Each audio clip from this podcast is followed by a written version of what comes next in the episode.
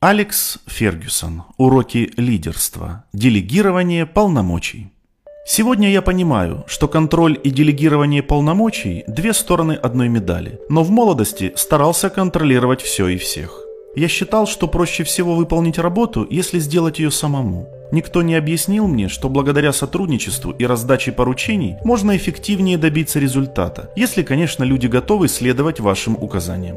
Постепенно я дошел своим умом, что в этом-то как раз и состоит разница между лидером и главным тренером.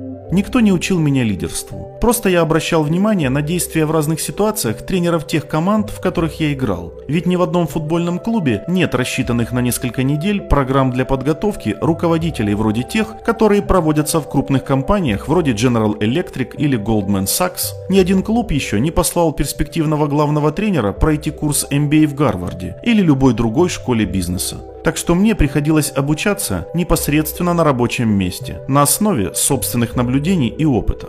В начале работы я не умел руководить людьми и не понимал, каким образом можно добиться от них большего и как расширить сферу своего влияния, действуя через других.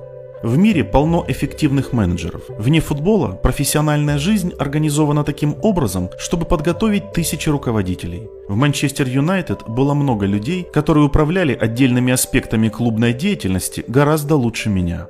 Главный агроном знал все об уходе за почвой и ирригации газона на футбольном поле. Врачи занимались своим делом, всех тонкостей и нюансов которого я даже не мог себе представить. Директор молодежной академии лучше меня выявлял способности подростков в юношеских командах. Но я не сразу понял, что моя работа состоит не в том, чтобы вникать во все детали. Главная цель тренера – установление высочайших стандартов. Мне нужно было помочь игрокам поверить в то, что они способны на такое, о чем даже не подозревали.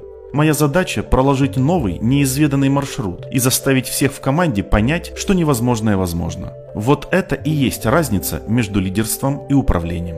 Развитию тренерской карьеры, помимо моей неопытности, мешало отсутствие ресурсов у Ист Стирлиншира и Сент-Мирона, двух шотландских клубов, в которых я начинал работать. У клубов не было денег на наем персонала, поэтому я пытался все делать сам. Тогда казалось, что я способен управлять миром в одиночку. Я сам заказывал хозяйственные товары и удобрения для газона, следил за закупкой закусок для субботней игры, лично редактировал содержание программки к матчу, наблюдал за тем, чтобы болельщики не пробирались в чайную комнату за бесплатными пирожками и соусом, что вызывало в их среде большое недовольство. Я действовал под влиянием интуиции и делал то, что считал правильным, просто потому, что не придумал ничего лучше.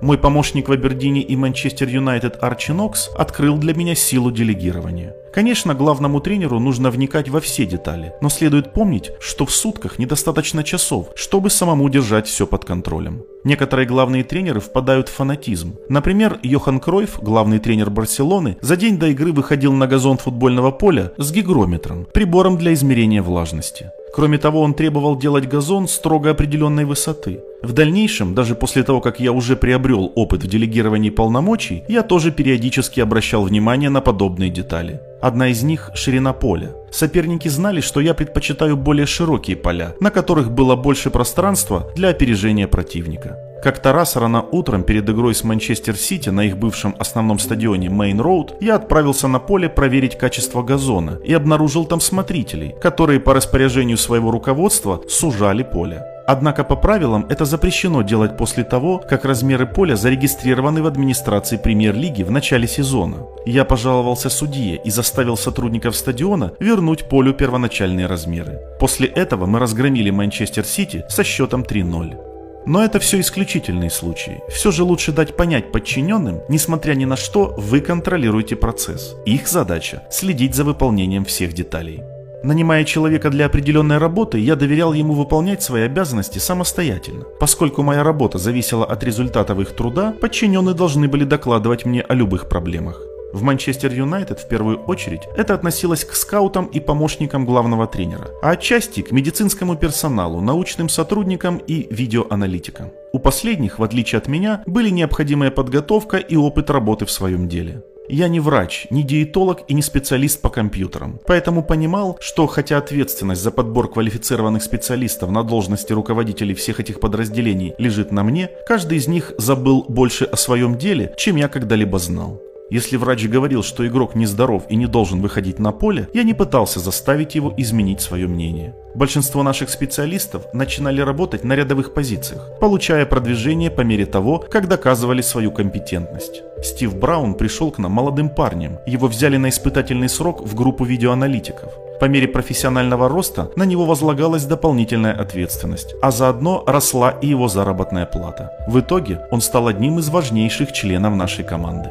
Сегодня в мире футбола все больше места занимает коммерческая деятельность, и, соответственно, возникает все больше организаций в этой сфере. Главным тренерам предъявляют повышенные требования, поэтому им приходится все чаще делегировать многие свои полномочия другим людям. В наши дни во всех крупных клубах введена должность генерального директора, ответственного за получение доходов, бухгалтерский учет и уплату налогов. У этого менеджера очень широкие полномочия и сфера ответственности. Я передал Дэвиду Гиллу все заботы по заключению контрактов на телетрансляции, привлечению спонсоров, окончательному согласованию условий контрактов с игроками, управлению финансовыми и маркетинговыми структурами клуба, общению с юристами и аудиторами, соблюдению требований законодательства в сфере здравоохранения и общественной безопасности, а также соблюдению требований всех остальных нормативных документов, регламентирующих деятельность любой коммерческой организации, не говоря уже о такой, которая регулярно собирает в одном месте 70 75 тысяч человек.